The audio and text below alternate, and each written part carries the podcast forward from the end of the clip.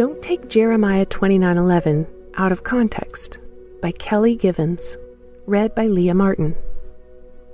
Today's Bible verse is Jeremiah 29:11. For I know the plans I have for you, declares the Lord, plans to prosper you and not to harm you, plans to give you hope and a future. My Old Testament professor had this to say about the ever-popular Jeremiah 29:11. I am going to destroy what this verse means to you, but then I'm going to reframe it so you understand it better within its original context. And then you'll love it even more when we're done. He definitely had our attention. We often approach Jeremiah 29:11 as a security blanket.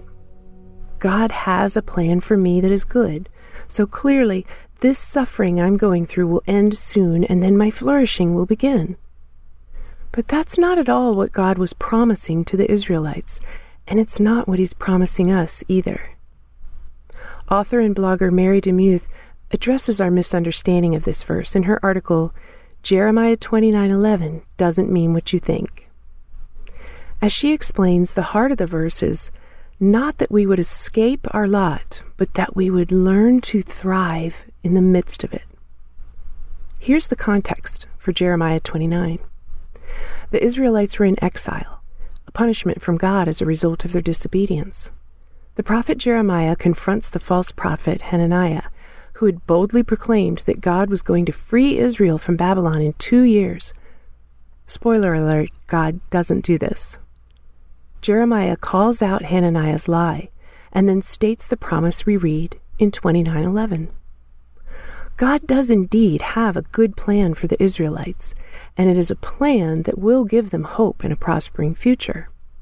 Sounds good, right? The thing is, before he shares this promise, just a few verses earlier, he gives them this directive from God. Seek the peace and the prosperity of the city to which I have carried you into exile.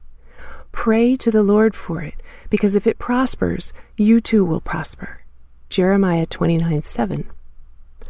This is not at all what the Israelites wanted to hear.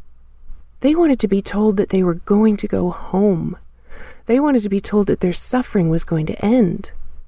Instead, God's plan was for them to stay right where they were and to help prosper the nation that enslaved them. And then came the biggest blow of all.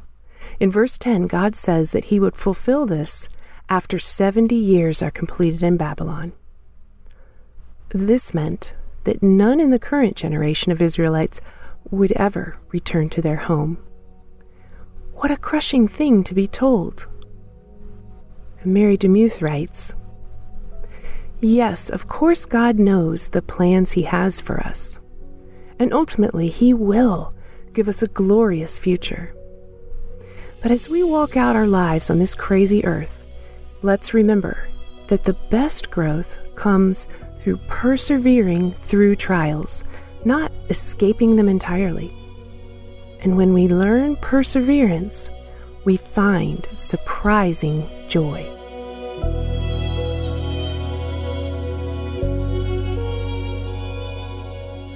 Hey everyone, thanks for listening to Your Daily Bible Verse, a production of the Salem Web Network. If you enjoyed what you heard today, we'd love for you to head over to iTunes and rate and review our podcast.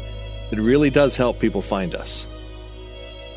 This episode was produced by our managing editor, Kelly Givens, and recorded and edited by Stephen Sanders. Be sure to come back tomorrow as we examine more of God's Word.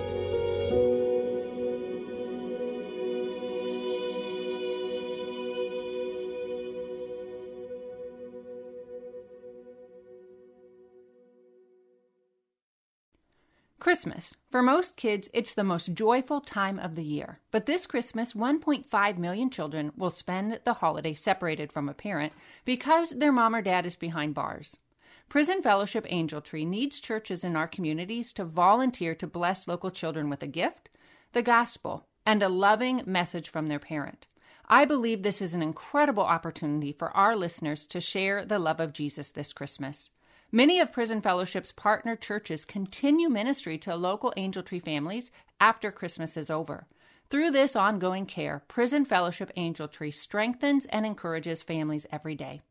Angel Tree wouldn't be possible without the help of faithful volunteers. If you're ready to make an eternal impact in your community, please register today at angeltree.org/church. That's angeltree.org/church.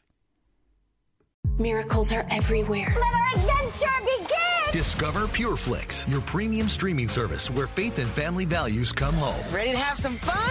The most exclusive selection of quality, wholesome movies and series that will uplift your spirit. A man can argue whether God exists, but when he looks at his daughters, he knows. With new arrivals every week. Unbelievable. Save big and enjoy the possibilities, like invitations to exclusive theatrical screenings. I see it, so I believe it. Find out more by joining today at PureFlix.com.